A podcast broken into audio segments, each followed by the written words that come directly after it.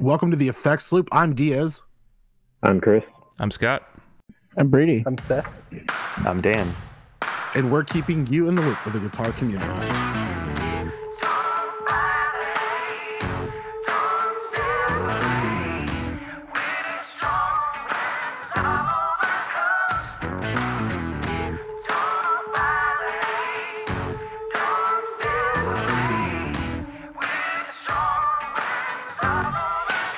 All right, this episode's brought to you by Westminster Effects. Go check them out, westminstereffects.com.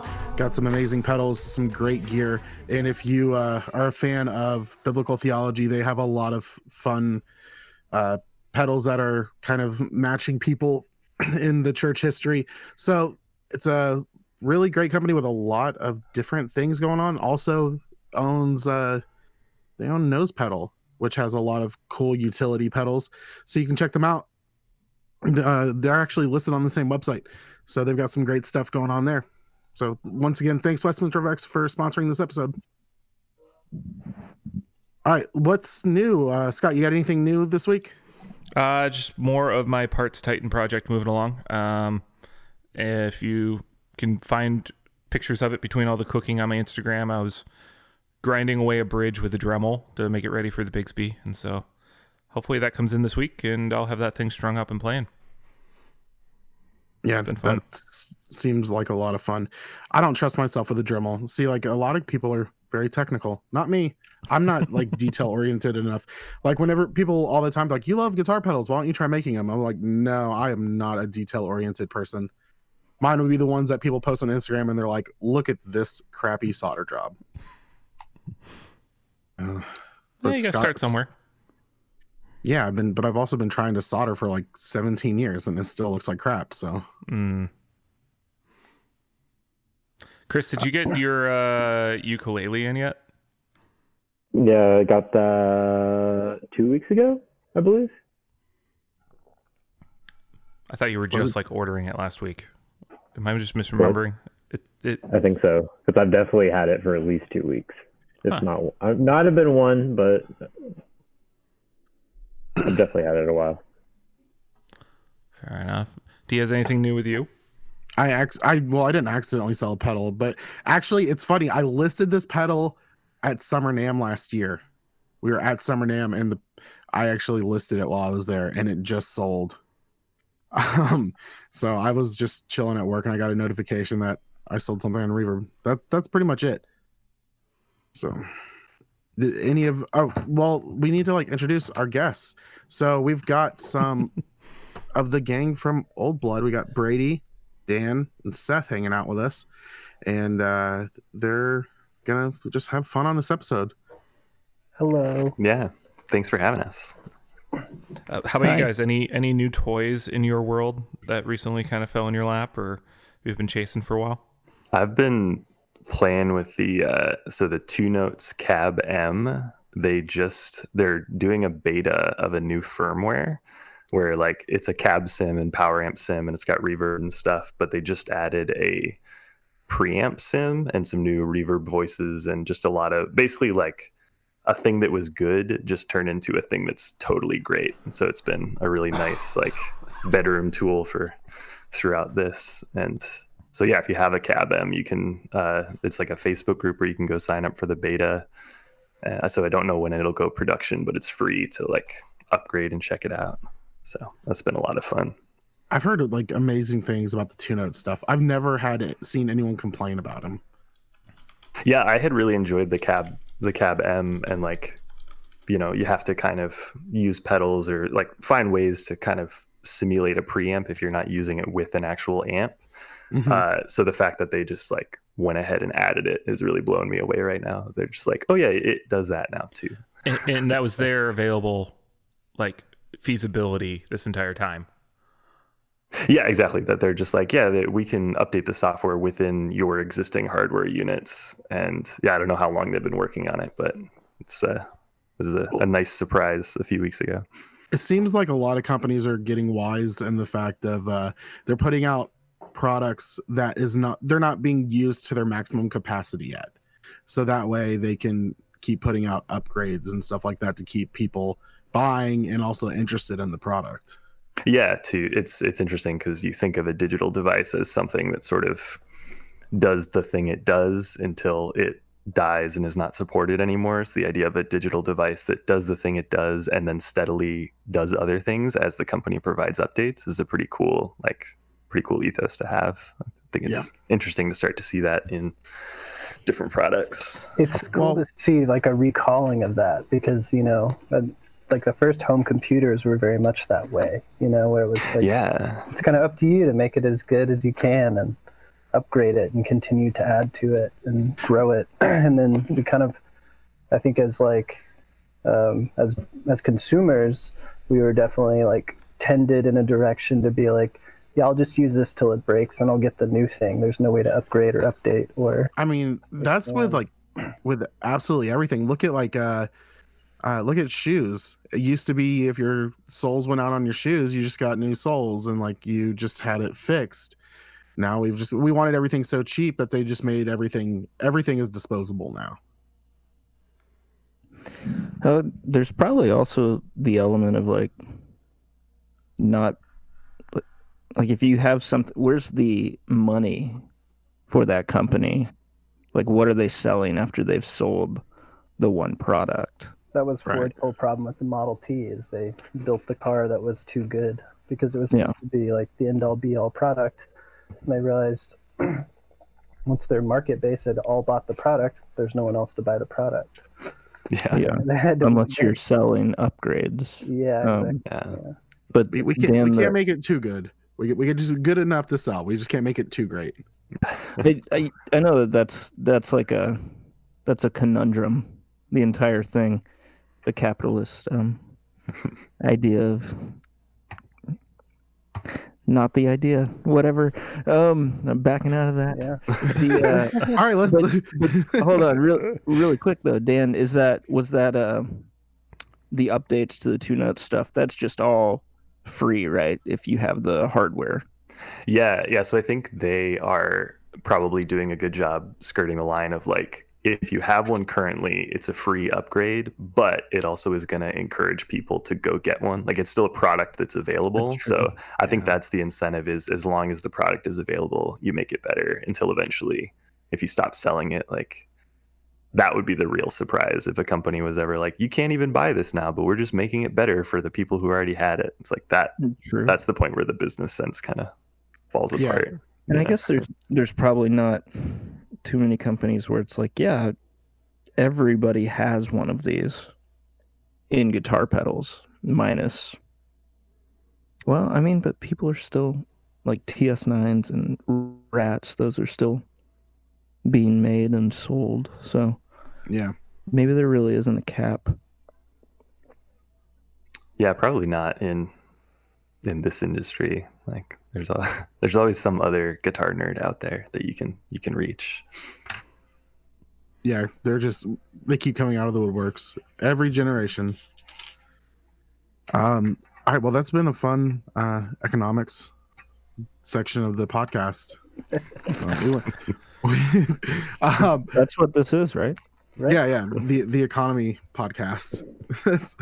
i haven't um, got to show you my slides yet oh my god! I was reading an article in the journal um, that when it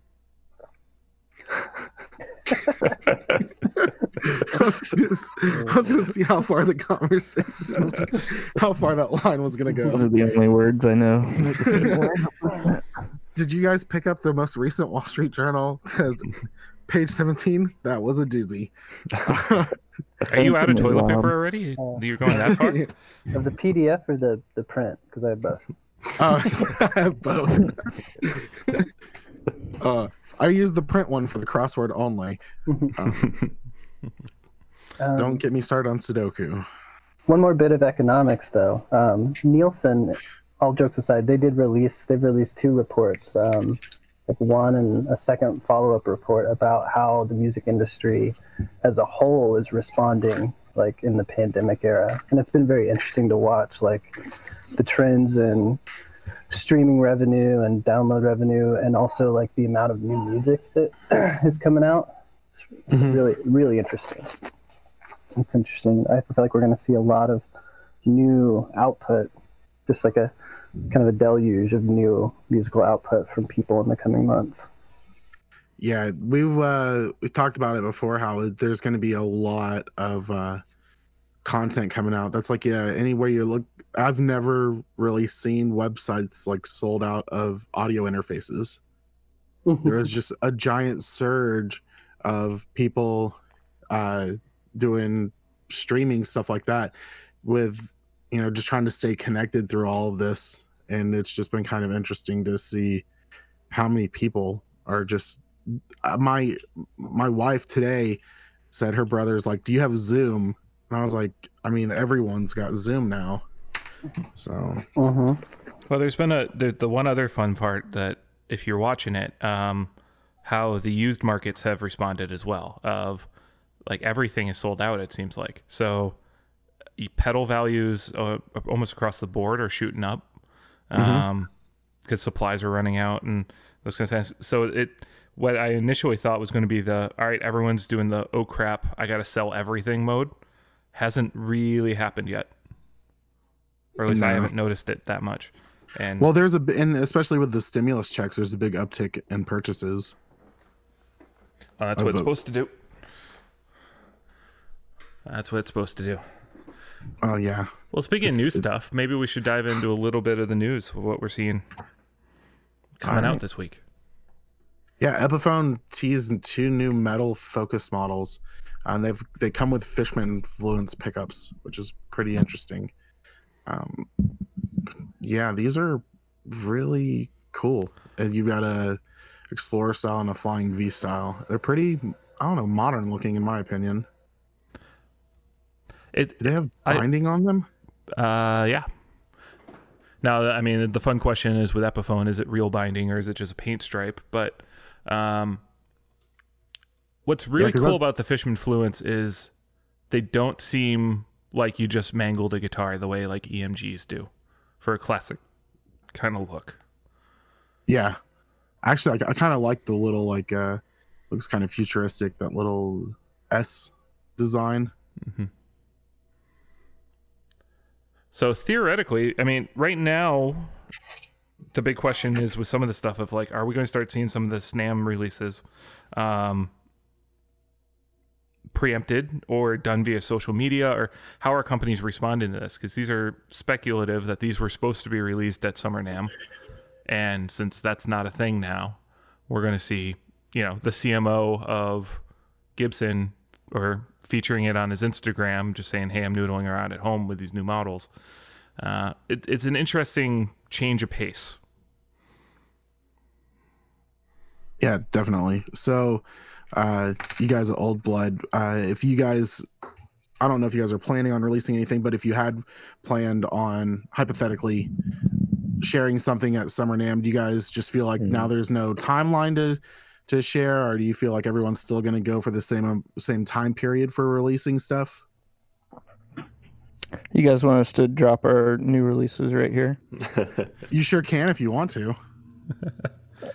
We won't argue. No, so- Uh, it definitely feels like there's just like a little bit of a pressure release where we I mean we'd still love to unveil some stuff around that time if it's if it's ready but Yeah. I feel like last last summer NAMM we came with a prototype of the Maw because it was sort of like this is the thing we're working on right now check it out mm-hmm. as it is and then when we finish it we'll actually do the full release so we released it that fall afterward so I think this summer NAMM was looking somewhat similar of like, yeah, whatever we have, we'll bring and we'll push and we'll show to people. And if, if it's ready for production, great. If it's not, then we'll still show it in the stage it's at. So I, So, I don't know. I don't know what we'll do when, when the actual NAMM time comes, but So do you feel less pressure to, re- to to release something at that time? I mean, because I mean, if you were just kind of showing prototypes, now you can. I'd seem like there'd be like a little bit less pressure to to show something, and you can get it right and release it the way you want to out of the gate. it kind of feels like the annoying like pressure the actual hard pressure of releasing something in time is gone but we're still nothing has really changed as far as um i guess how we're trying to develop what we were already working on so it's there really isn't a. I mean, because everybody's working at home anyways. Like, we Yeah. started that in March, and um. So as far as I know, Dan, Dan's working on the digital design of stuff, and Yeah, it really hasn't makes- like it- hasn't changed the the timeline of like you know Yeah. still just still just working on those new designs and trying to get them done as soon as possible and They, I guess done, I guess yeah. now it's not like oh July, whatever date NAMM was. It's just like oh yeah, probably July, maybe August.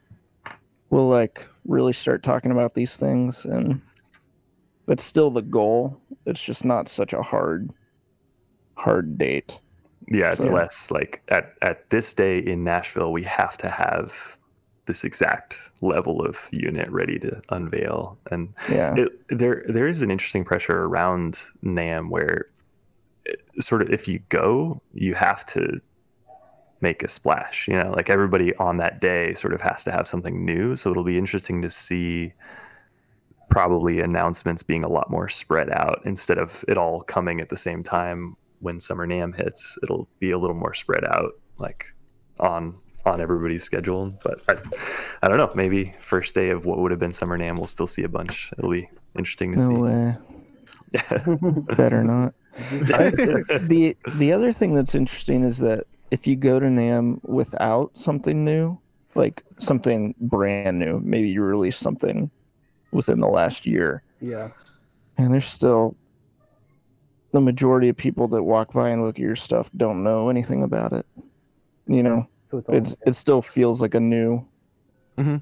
presentation of something. Um, so and I don't think we ever we were still figuring out figuring out how to navigate like how do we present ourselves at NAMM and what is the the how and the why of it and uh, I think there were something I always watched is uh that big pressure of like okay this is where our new release happens and this is where we make a lot of our deals so this is where we have a lot of the conversations about this new product that's going to help you know our next quarter our next two quarters and that's not really how we've our timing has ever worked out for NAMM. Maybe just because of the timing of when we started our company and when we started rolling products out. But um, yeah, we were pretty much always in the in the mindset of let's show what's upcoming, but we are not banking on like we've got our new product dropping and is available the first day of NAMM and trying to navigate all of that. So it's it's good to not have to even worry about that this time around. Or I don't know if it's good. I think that's a benefit. Um, Well, you guys really, it's good. I mean, That's and good. you also you guys release. I mean, you guys have been doing. I know we've talked about you guys quite a few times with some releases within the past year. So the people who might have seen the releases still haven't gotten to touch the pedal or hear it, you know. And so that's also pretty cool because a lot of the fun for people like us going to Summer NAMM is being able to play with these things and be able to talk about them because now we've actually messed with them and turned the knobs and and can give a good idea of what they actually do instead of just listening to demos where you've got pretty much Mhm. stuff preset for you to listen to whenever some of these pedals can go way farther than a lot of the demoers will take them Yes. Good Yeah. point. I mean, like a similar example is you released the Visitor. Was it Winter NAMM? Was sort of your announcement of the Visitor, or was it? was it Yeah, yeah. It went- up for sale in the beginning of March. Yeah, and I still haven't been a- because of the release date and just the way the world's worked. I haven't been able to get my hands on one yet to even try it. So, I mean, like if we were coming by your booth and you didn't have a new product, I'd be, you know, laser focusing in there, saying, "Oh, I haven't tried that yet. I haven't tried this yet." You know, those kind of things that i'll still just play with the alpha haunt um yeah so let's see what was the so what's the next thing so these look really cool um but so fender launches a line of stratocasters telecaster and jazzmaster style ukuleles I'd party. I'd play with that. i I totally want like a good telecaster ukulele Make it a I almost baritone. got the uh, Jaguar. I got my not the Jaguar, the Jazzmaster. But they were still in pre-release at that point. Um, yeah, even I like the the Jazzmaster because it does it still has the matching headstock. hmm Oh Yes. yeah, looking So at is- these pictures now, I like that one. Is it standard ukulele tuning, or can you get like a baritone tuning? Um, Uh, it should be standard. yeah, Give me baritone. So one of their features they're talking about is a no tie uh, bridge. So are they Oh, ball end, nice. or how does that work? oh god, Because Good normally question, it's 'cause like you a can't classical exactly guitar, right? those at tension. It's what? It- It's normally a uh, like most ukuleles have like how a classical guitar is, where you you gotta do that you kind of special to knot tie at a the end. Yeah. knot at the end and run it up. Yeah. maybe you tie the knot and it goes underneath the slot in the bridge. I have no idea. Maybe they use Fender bullets. Oh my gosh! Please don't put guitar strings on ukuleles. That's going too far. That's that's worse than putting electric strings on an acoustic guitar. Is it? Yeah. I don't know. I th- I think I think Fender is just like taking those body styles, mostly those three right there, and just putting everything in that body style right now. I mean, it's Which I mean- iconic brand. Why not? I'm just waiting for like shoes to come out, like Telecaster shoes, but they're not just like l- color schemed, like to like kind of resemble a Telecaster, something like that. No, they're just shaped like a Telecaster. I mean, they did. Didn't Boss or Roland do like 808 shoes a few years ago for a, a mem- commemorization? So it's not unheard of to see that. yeah, but was it shaped like an 808? No, it just had the color Okay. scheme. Yeah, be like those great house shoes that are random giant animals. it's just random giant guitars. maybe. But uh, I'm calling it now. Uh, Jazzmaster Acoustasonic. Next year, Yeah. If they do the matching headstock and actual paint, so it doesn't look look like a pancake, I think that would be a pretty fun guitar. What if they do all of these? Now they're going to do mandolins next in those body shapes. They had, uh, I think they had Mandocasters. They were They just four did, string, right? Yeah, Yeah. I think so. No, my I mean, my friend actually has one. I just remember. No, they're like standard mandolin. So, like it's just yeah, it's shaped like a telly. or maybe it was a Strat. Dang it, Fender. But I guess if it, I guess if if you if you if it sells, you know, keep the money rolling in. Hey, I mean it. They're only two hundred bucks for an acoustic electric man or not mandolin. No, you guys got that stuck in my head. Uh, Ukulele. ukulele. That seems pretty affordable, all things considered, too. Like they they're not outrageously priced. Yeah. So Uh, well, those look cool. But so let's move on to the next things. This because this is kind of interesting because I have a a thought about this. Uh, Gibson's announced a free virtual tune-up service, uh, so you can actually like video chat with a tech in real time, and they will help you service your self-service your instrument. Did so, anyone like- think this is a good idea at first? Yeah. I mean, kind of, but kind of not really. Because you got to think of at the same time, you're teaching somebody out of needing your service beyond. But this is Gibson. I mean, Gibson. Yeah, you, it's you don't send right. in your guitar for a tune-up from Gibson, do you? You go to well, no. the, well, who this is attacking, or not attacking, but taking service away is your local tech, your Yeah. guy at Guitar Center, or your third-party person you go to. but in all fairness, at this point in time, a lot of time, a lot of people can't take your guitar to your guitar tech. They might actually be making more work for those techs. Yeah, because people That- are gonna jack their stuff up even farther. That's what I was thinking of. Like, Your average person has the right tools to do anything more than Yeah. just restring that guitar. StewMac's gonna be doing great because of this. Hmm. Or maybe Gibson's like pushing their own products you can buy from them. Yeah, I see Gibson string cleaner in the uh, picture. I wonder if they've got like Gibson tools. Also, I mean, the guitar tech I go to isn't closed. Like they're still open. They just have limitations on like Mhm. how they're going to interact with you and and all that. So it's it, it's interesting just with everything going to Zoom these days, seeing basically it's like a one-on-one tutor of how to do a setup on your guitar. It, it's interesting seeing that go that way because so much of a setup on a guitar is is touch and getting a good angle on it and all those kind of things. I, I just can't imagine some of these things going well. You know, you know what? Two things are very different. Hmm. One, setting up a guitar. Two, teaching somebody to set up a guitar. If I've learned anything from being stuck at home with my kids, it's that I'm not a teacher Mm. and that there's actually, well, I mean, I knew this, but it really drove home the point that it's not me.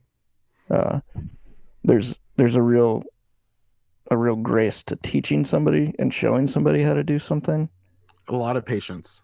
A lot of patience. And so, okay, well, now you got guys who are just teachers, guys, girls, whatever, techs who are just teachers.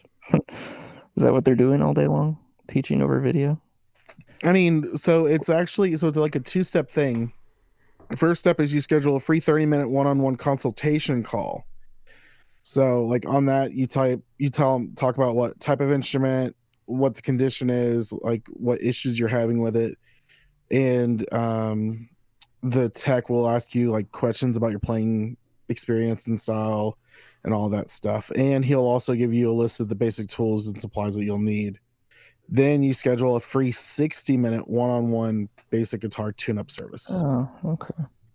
So that's pretty, uh, I mean, I guess it's pretty cool. I mean, that's an hour and a half of their time.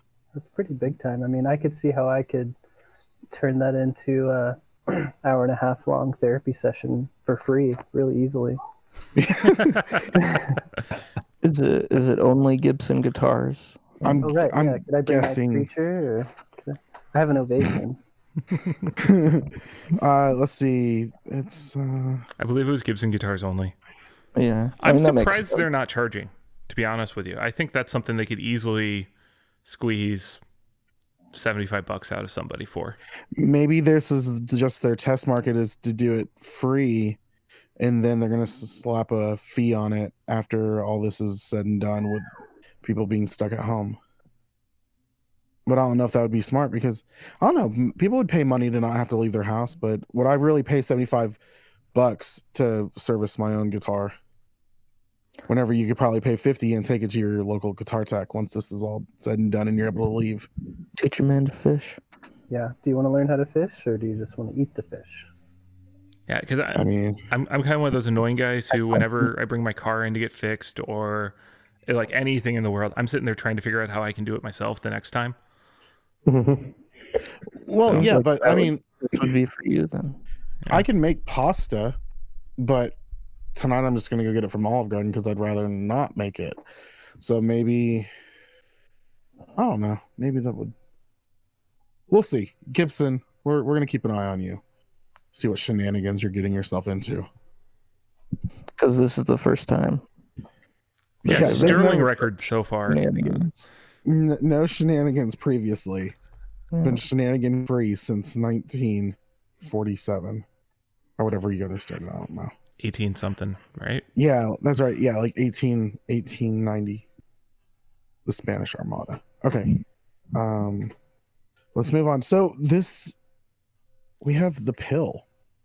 This is an analog ducking effect pedal and was it Seth? Were you the one that pointed this out?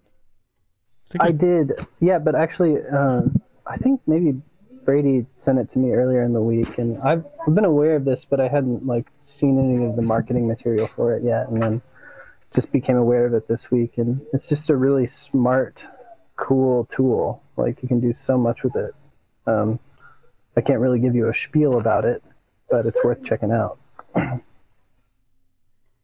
I mean all it does is ducking. So how would you First thing you do is eat it. And then You call, and then you call me in the morning. and then you call me in the morning, and then you set up a live video conference And that's that's the demo video. with the makers of the pill. Oh my god. Yeah, I think the video. I don't know. I get. I, I assume this was Brady. Somebody. Somebody from the old blood uh, I, I did. link. I Yeah. sent, I sent it to you guys, and I can kill conversation all all day long if you guys want me to. It's fine. but it showed like a good like a synth sort of just like a synth pad and then just like adding a beat to it so the kick would just like drop out that synth and just create a really cool like dynamic like just sidechain ducking thing so it's i don't know i haven't seen a pedal that's just like this does ducking and it seems to do it really well in a way that will probably open up some interesting stuff that I don't even have a picture of in my head right now, but I feel like it'll sound cool, you know?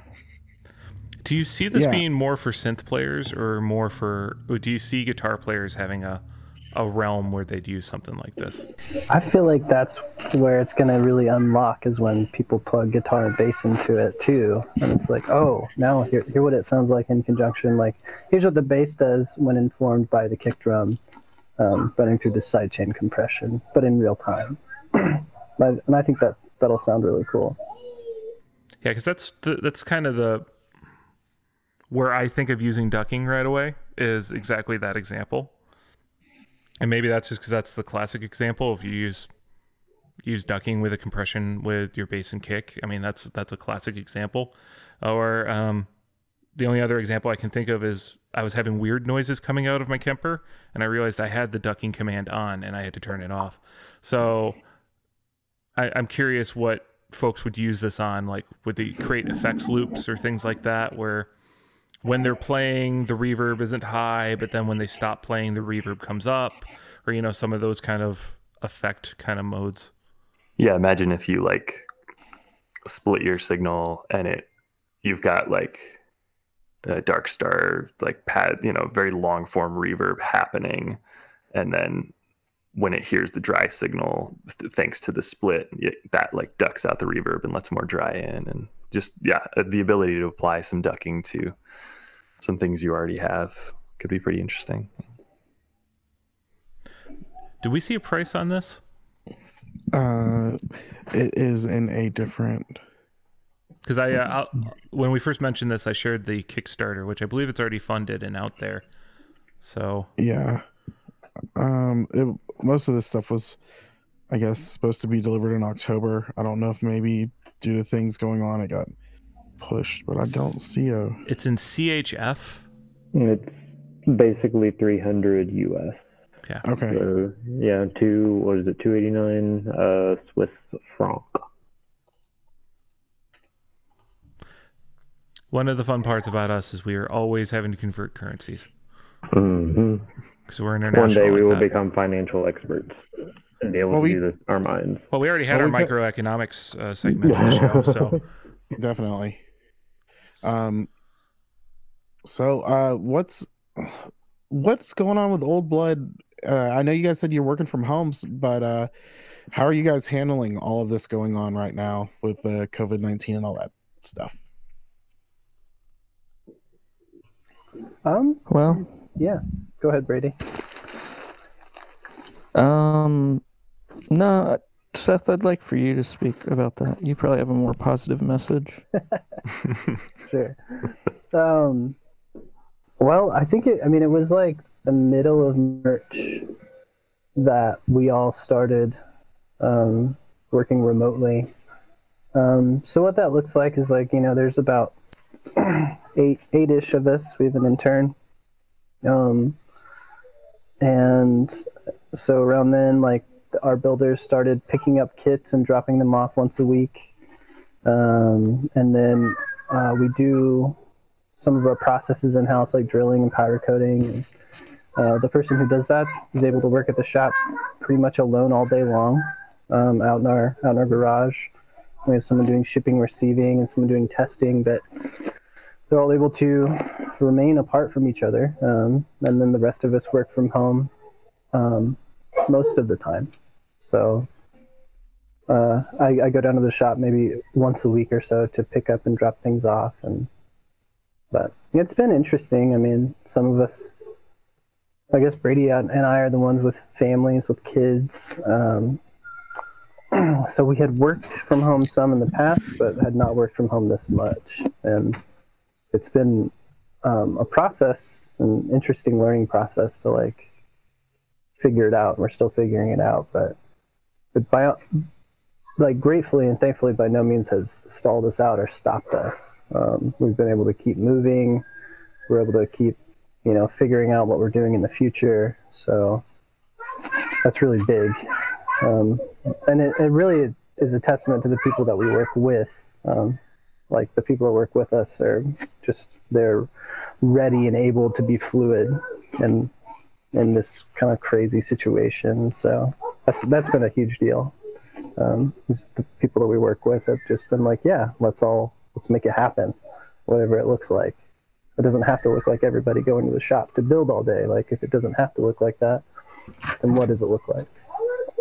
So, I guess that's my take so far.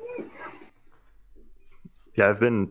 It, it's been very strange, but I've been kind of surprised at how normal it feels in a way just because like orders keep coming in and going out and i keep working on new stuff and we keep having meetings about release schedules and plans for new stuff and plans for existing stuff and it's like it's weird that we're all physically apart but it's really nice that old blood as a as that collective idea is continuing to push forward in a pretty similar way to how i imagine it would have without all of this you know it kind of feels like everything is just happens in a theoretical, like sterile room. So we don't see everything happening like we would normally. Yeah, and nothing like nothing gets sort of infected with somebody else's uh, spin or fun collaboration element or I don't know. I I feel like part of the joy of working on a lot of this stuff is being within arm's reach of each other to be able to spitball um, ideas and and different things off of each other uh, to create the best sort of like video or marketing idea or pedal or design or um, any sort of logistical thing. And and it it gets i know it's been a weird grind for the the three people that have maintained at the shop. And then now like i started going into the shop this past week and it's it feels very great to be back but also very strange because it, it is such a a grind without having everybody there to sort of move everything forward or feel like it's all moving forward by a bunch of people, you know? Mm-hmm. Brady, you mentioned uh, you have a bit of a collaborative kind of thing. And so what you feel like your designs are kind of not being influenced by everyone around you. What do you kind of do you do you kind of see your product being different now as a result of what's coming out of this generation? By not having sort of the whole team all in one room together? No, not the not the end product. So like Dan does the digital design, and if we're if you know we're being honest, that's that's where a lot of the heavy lifting goes into uh, with our products nowadays, and then especially up front. So we'll um we'll we'll decide on a general direction of an effect and maybe parameters will now our process is we get together and once we know we're going to make a certain effect we try and let everybody create a wish list. Sort of like all right because everybody that works there uses effects and has sort of a different uh, viewpoint on making music and how they use effects in it. So we let everybody kind of throw their ideas down and then we sort of pass that on to Dan and Isaac. And Isaac does a lot of sort of hardware analog design now to figure out what's possible and what uh, what makes sense, what makes sense together, and and so that's all still happening. It just I don't know. There's something like it's it's very much like there's no in between these things because like probably when we come back to work dan's to have a lot of stuff that we didn't even see the process of it developing you know he'll come back and there will be 40 different things that have happened in the office as far as like how we make stuff or what parts we use or it, it's kind of that's a random example but there's like things that happen and when you're gone you just don't you're just not up to date. Mm-hmm. and a lot of times it's just so much easier knowing the things that are happening. I don't know. Does that sound micromanaging It's I was gonna say it's it's the difference between when I'm working on something and I might be on headphones a lot of the time, but then I'll just put it on, you know, through an amp just to hear it in a different way. So you guys will hear sounds wafting from the other room and then come in and be like, "Oh, let's let's turn these knobs and see what you've got going." But now it's like, "Hey guys, I found this cool sound. I put up a 30 second video on Slack and you all go like, "Yeah, that sounds cool." Or like, "Maybe it could sound like this." But there's less of the you hear the sound from the other room and walk in and go, oh, let's turn these knobs together and, and see what it can do. There's a definite sort of uh, like serendipitous brainstorm that happens in those moments. And so it will be interesting because, like, I know what's been getting developed and I know you guys roughly know, but when you first get your hands on a prototype, it'll feel like it came out of nowhere in a way. Yeah, yeah. And And- also, also, I'd say like whenever, so Dan, whenever you plug stuff into an amp and we hear some effects for the first time or some changes you've made, it doesn't necessarily draw a an immediate response, but pretty much the whole office hears it.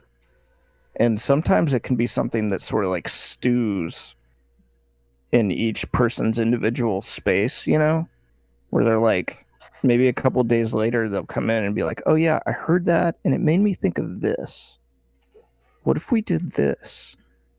And it it's just this I don't want to say organic, but it's yeah, it is a very serendipitous like um Well, it kind of sounds ideas. kind of sounds like whenever people talk about like when you're recording, doing a like full band live recording, you're all playing together, recording at the same time, or just everyone laying down tracks remotely. There's kind of a different feel to it. That's true. Yeah, it's it's less of that co-production feel of like we're we're in the room together producing this sound, or like we're listening to Dan create the sounds, and then that's you know fostering new ideas in us. And I definitely I do miss that like walking by Dan's desk and hearing something, but not interrupting, but thinking about it for a long time, and like thinking like that made me think that made me think of this, that made me feel this and then returning to him later and be like, I heard you making this sound. Like, cause I, and I need you to unpack the science of what you were doing, so my art brain can um, like can figure it out. And I definitely, I definitely miss that with Dan, where I'll come up to his desk, he's like, "That sounds crazy. Tell me what's happening," and then he'll actually like go through all like the, uh, like the coding and everything that he's doing, and it helps me understand it in like visual terms. And um, so I, I don't think that this process is it, this process is different. It's not bad, but it that that is something that we're not getting to do right now. Is like do that walk by inspiration. And, and Brady, you were totally right. Like I'll come back days later sometimes and be like, "Remember when you were making this crazy sound?" like, Yeah, I, def- I definitely miss that. You'll like refer to a sound and I'm like, oh yeah, right, okay, I think I know what you're talking about. Let me see. Yeah, was it this? Yeah, okay. And then we like dig in deep on something that made an impact on you, but didn't make the same impact on me, and so it opens up new possibilities. Right. It- it's like an energy it's like an energy level that like stuff right now stuff is still happening but it it's a little more daunting um in some ways it's easier people are working from home they're not having to commute in you know you you sit down and you work and maybe you enjoy your home working environment um but there's not an energy. There's not like a an excitement that I feel when when I go into the office and it's like, okay, what can we make better around here today? And what can we like move forward today? And I don't know, because otherwise, what are we what are we doing? You know, I've I've had a lot of those questions while we've been locked up of like, oh, if we're just making and selling guitar pedals and it feels like this, that's not very fun. That's not. That's actually opposite of fun. That's kind of killing me. Hmm. So It becomes just work again. it be, yeah, very Yeah. quickly. Like okay, well, It's- every it's night not I'm like gonna. hanging out it's not like hanging out with the friends and doing something fun together and then yeah you got to do you know some of the work but it's it's more fun because your friends are there with you i mean my first job was literally stocking shelves in a grocery store but it was my favorite job because i worked like with four of my friends Yeah, yeah. It's similar. There's just the creative energy is Yeah. mu- very deflated Hmm. out of this, and that's that's where I thrive or what I enjoy is like something new, a new project, a new developing something new and getting it going, and then once it's running, I'm kind of like, ah, don't know, don't know if I can grind. I mean, you mentioned earlier that this feels a little daunting now. I think was the word you used.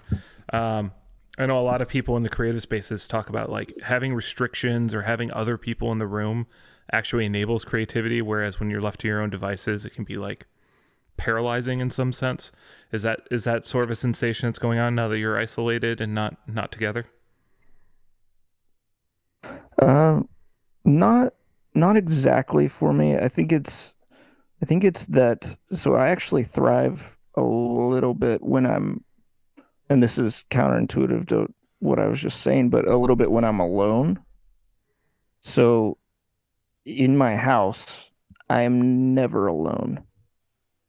So and that's that's also like I share that space with uh, three other people who do not have a shared uh, goal for what I'm trying to accomplish.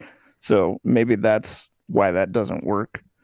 Uh, but that that feels very deflating and impossible at times. So it just makes the day much longer and feels like less gets done and Hmm. you know you just kind of uh, it's a it's a dumb cycle.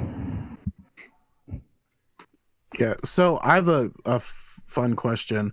Um, you guys have an amazing line of products that are just there's so much fun when I look at it. Uh, it's definitely not your uh, atypical like pedal company. You know what I mean? It's not all just the same stuff getting pushed out.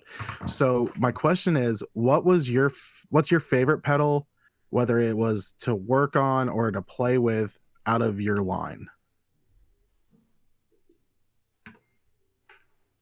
Uh, I guess I can jump in. Um, Not everyone at once. Yeah, Not I, I was getting yelled at. Sorry.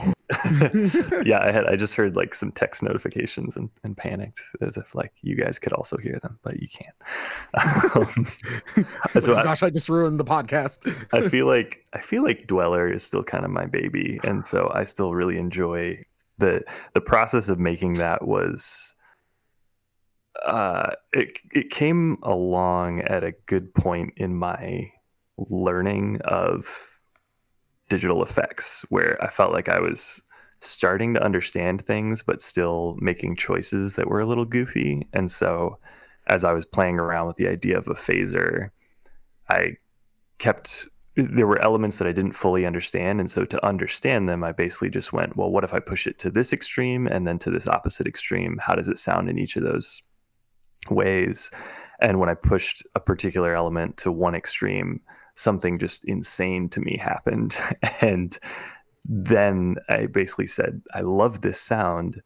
I need to understand it enough to harness it into a pedal and also still make it sound like a normal phaser. If basically the thing that happened was what's on the stretch knob. So pushing that stretch knob to the max was sort of the discovery, and then bringing it all the way back is like okay, and that's the phaser that I was initially trying to make. Um, but it's something that's still surprises me in terms of just the the sounds that are in there and also something that I've kind of understood better as time has gone on in terms of what's actually happening inside it. So it was a a happy accident in ways that I don't know. I still just feel really attached to both that process and the actual sounds of the product itself. Um, I really enjoy uh, really enjoy the flatlight, which is kind of where Dan jumped in right after he did the work on XS. Um, he designed the flatlight, and uh, I actually was playing yesterday with it and having a lot of fun with it with the mood, and uh, I really enjoy doing like expression out of the mood, controlling the clock time with an expression slider. But running the flat line before that allows me to like really stretch out those already strange, swooping um, flange tones. I have to say, the use of sliders by you guys makes me extremely happy. Uh, thanks. Sl- sliders, sliders are my favorite thing because that's like any person will you walk by any console that has sliders and all you want to do is just play with them yeah I, I'm- think they're they're under they're undersung and they're used. I think everyone should use them. I mean there were some great ibanez pedals i think from like the 90s uh, Mhm. there's a delay that has the delay time just the delay time on a slider and that's i i love that. So it's fun to it's fun to put anything i feel like putting something on a slider just makes so much sense when you can feel the sound you know? Like when you Yeah. are ramping or you know slowing down or speeding up a delay time that's like a for me that's a physical experience too. So it's nice to be able to put a linear like i'm moving my hand back and forth as i'm explaining this but like putting like a linear a and b stop point to those is really Mhm. really helpful for me.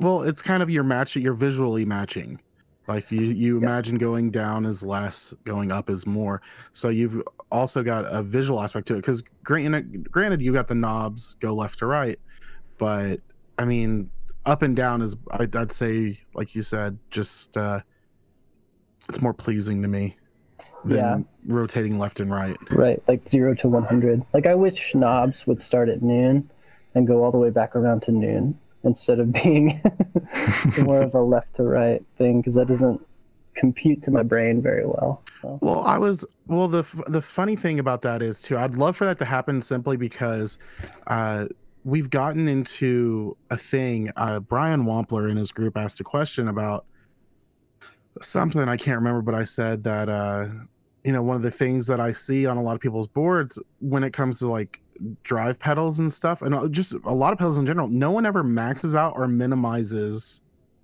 a knob. Very rarely. Not not no one but very rarely do you see that.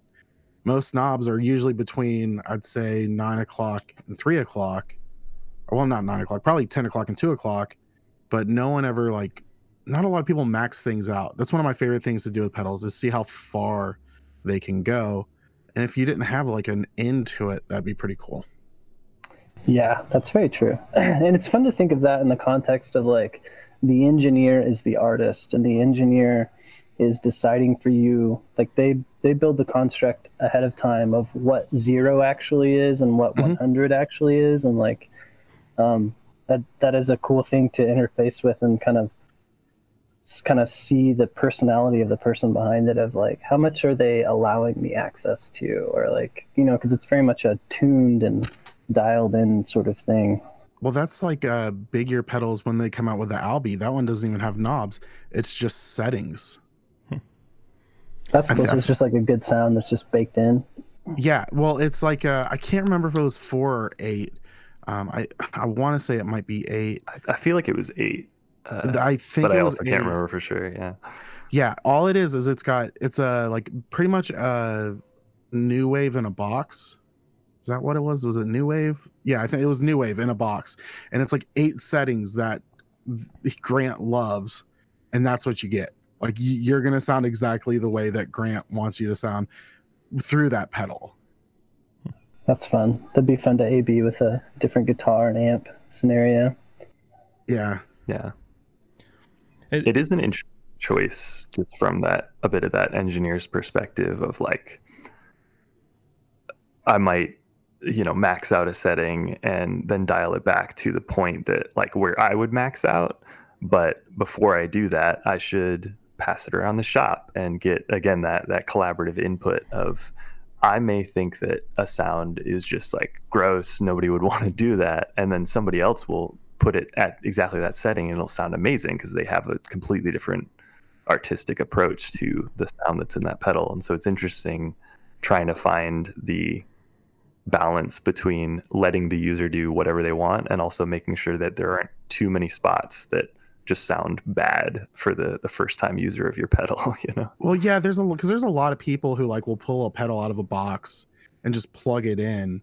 And i always and usually whenever i get a pedal i always look to see if there's like suggested settings because those are always fun to mess around with. But uh, there's some people who just like kind of like jump in they're like this sounds horrible. And they're like well yeah i mean this they're like this one setting sounds horrible. It's like okay yeah but what about all the other settings? So i could imagine like you definitely want to avoid as many of those settings as possible. We do spend a lot of time kind of trimming off the non-musical sounds the un or and the unusable even in the context of like noise. Yeah. i feel like we do yeah. spend a lot of time addressing those like just non-usable non-musical sounds. Yeah I, I, I've, I've, how i've always kind of described your guys' pedals to other people has always been the it will do the normal thing and it will push you to a realm you you didn't think you wanted to go but it will stay within control. Mm-hmm. that that kind of tends to be the bounds I, I tend to think about with you guys whereas like i would not have bought a flanger pedal. It's not a it's not a thing i necessarily wanted on my board. And then what you did with the flat light by taking it in all the weird directions that it went and i went okay yeah now i want that now I definitely want that. So, I mean that that seems to be kind of the ethos of what you guys I like do. That. I like that. We're that we're that person at the party that you don't know, but then like you're glad that you met afterwards. the wild, you're the wild card. You're like, oh, you yes. know, we might we might hang out tonight and just you know have a glass of wine and, and just chill and talk, or we might go out streaking. We don't know. We'll see what happens. I feel like that's how the pedals are. They're like you get like you said, you get the normal sound, but also takes you just to uh, places that you didn't realize you wanted to go to. Uh, Phaser is one of my favorite modulation effects, and I absolutely love the Dweller. Like that's just an amazing sounding pedal because it just gets into different realms uh, without going like too far into the weirdness, you know.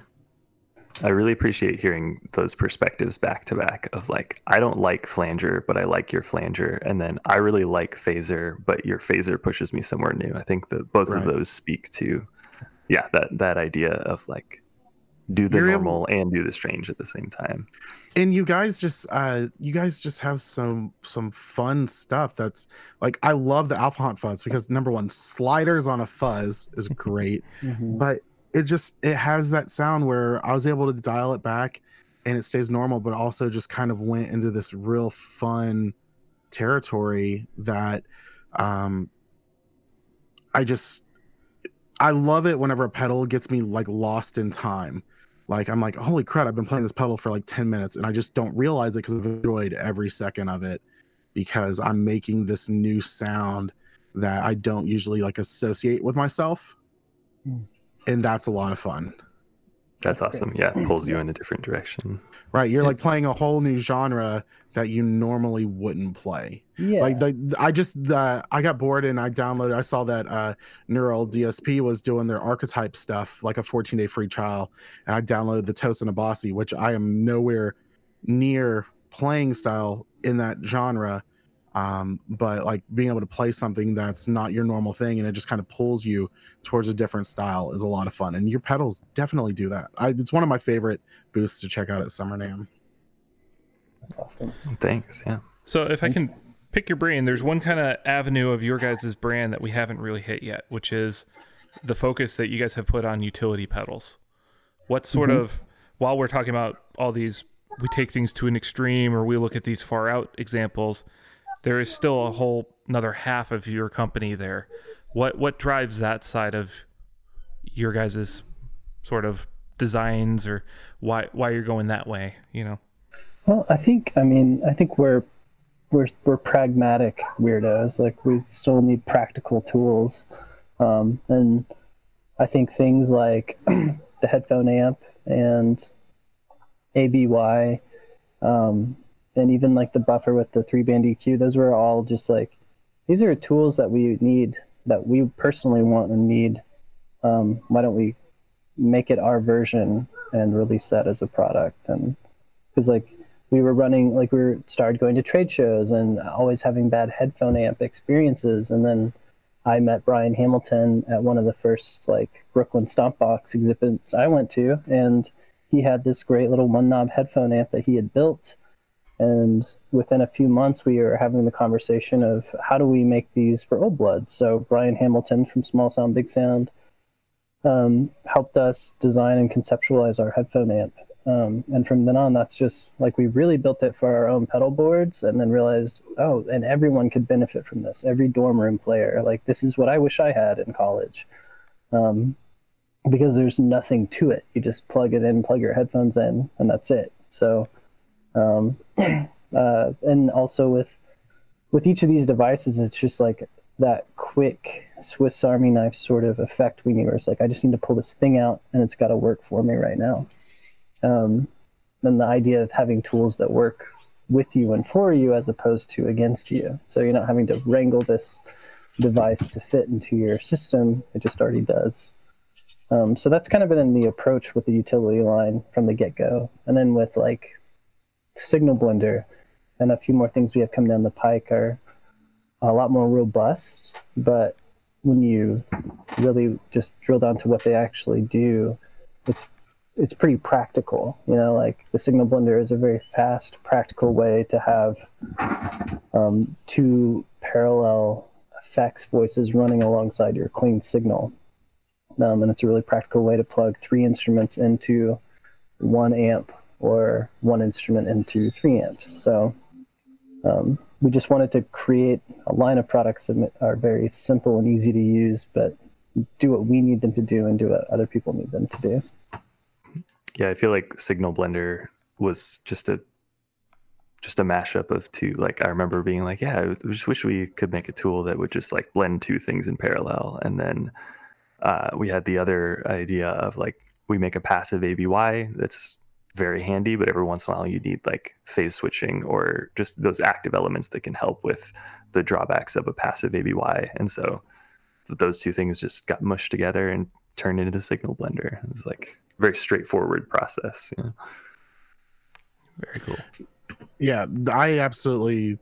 I, well, one of the great things is a lot of these your utility pedals they're fairly cheap in the grand scheme of things. I mean, the headphone amps what a hundred dollars. Uh, yeah. Not yeah, ninety nine dollars. Mm-hmm. Uh, the expression slider is thirty nine dollars. The ABY forty nine dollars. So it's all stuff, and I mean all of your pedals. Uh, looking at the website, the most expensive one is 279 which is the xlr the ma xlr pedal so you've i mean I, and signal blenders 129 you've got all this stuff at, at an amazing price i think you guys are doing a fantastic job uh, and i can't wait to see what else you guys are going to put out uh, well i guess before next summer NAMM if we if we have it because uh we won't be able to see anything this summer NAMM, sadly. But we are gonna wrap things up. Uh, thank you to Dan, Seth, and Brady who had to uh, dip out uh, for joining us. And go check out Old Blood's uh, website. You got oldbloodnoise.com and buy a pedal because you. I don't think you'll be disappointed. I don't think there's been a pedal that I plugged in of, of theirs that I didn't like. I still, I mean, there's plenty that I want to check out. The Black Fountain Delay is, uh, it was a lot of fun. I got to play with friends. So, uh, thank you guys for joining us. Uh, you, everyone, you can check out our Facebook group at facebook.com slash groups that's the effects loop. Follow us on Instagram at the effects loop. And uh, you can check us out on YouTube. Uh, Old Blood, follow them on Instagram. Check them out uh, especially if they're posting some fun videos of the pedals. They're always great to listen to. And also, once again, thank you, Westminster Effects, for sponsoring this episode. And I believe I wrapped up. Scott, did I miss anything? I think think uh, Dan and Seth had one more thing to plug before. Oh, yeah, that's right. Out. Oh yeah, we didn't even talk about the very short-term development of the Fault V2 that we had with us at uh, at Winter NAMM is uh, coming out on Thursday, so it should be I think just a day after this episode comes out. So Awesome. So we're able to sneak So- out some yeah, 24 hour Over- early. overdrive distortion with three sliders on it, so all the all the fun you're looking for. Ooh. Oh my gosh. I just I feel like from now on, every pedal you guys put out, just if you can find a way to put, get sliders put on, I'll I'll be a happy camper. Uh, You'll, you'll be excited about the the next prototype too. Yeah. oh my gosh, the teasing that has just happened. All right, and also I I actually have to do this. I Scott probably forgot, but I'm gonna have to do this. Oh, we had and a I, I've not forgotten. okay we had a we had a little competition last week of a guitar design in which uh i'm putting an asterisk next to scott's win um, because the instructions on the voting apparently were not clear enough so I It called is you. clear enough for you to try to pad the votes with your wife, there, Diaz. hey listen it's not my fault she liked mine better all right so i have to admit that hot dogs are sandwiches Yes. i just died a little inside That's rough. Wait, sorry, your audio clipped up a little bit. Can you just get a real good, clean take of that real quick? All right guys so for the effects loop i'm diaz I'm Chris. I'm Scott. Seth. I'm Dan.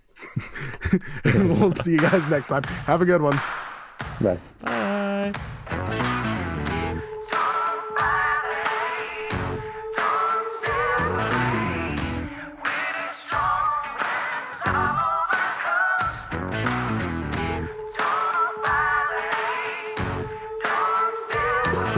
I have to admit that hot dogs are sandwiches. We are, we are, we are strong. Hot dogs are sandwiches. We have to just keep pushing along. We are, we are, we are one.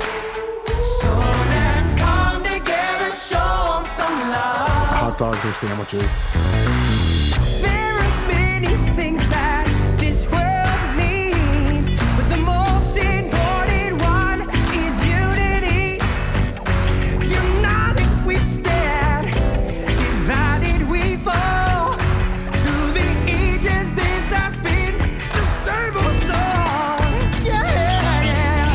Dogs are sandwiches.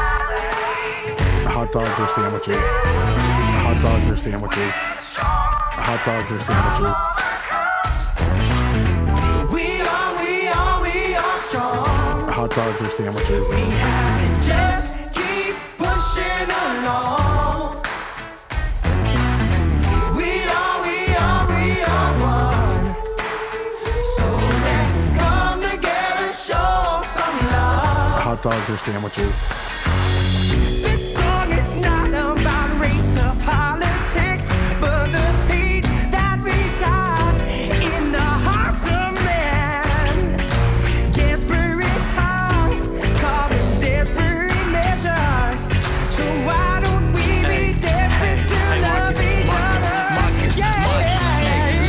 yeah. hate from the dictionary. Why is negativity always drawn out? Picture every visualize love. Energize lives together, together. We undefeated. A plan to make weathers, no gloves needed when we weed into the mindset of achieving and believing in a community that remains happy. Ever after, the world should be one. Hate annihilated, every heart is one. Love again. So, Hot dogs are sandwiches.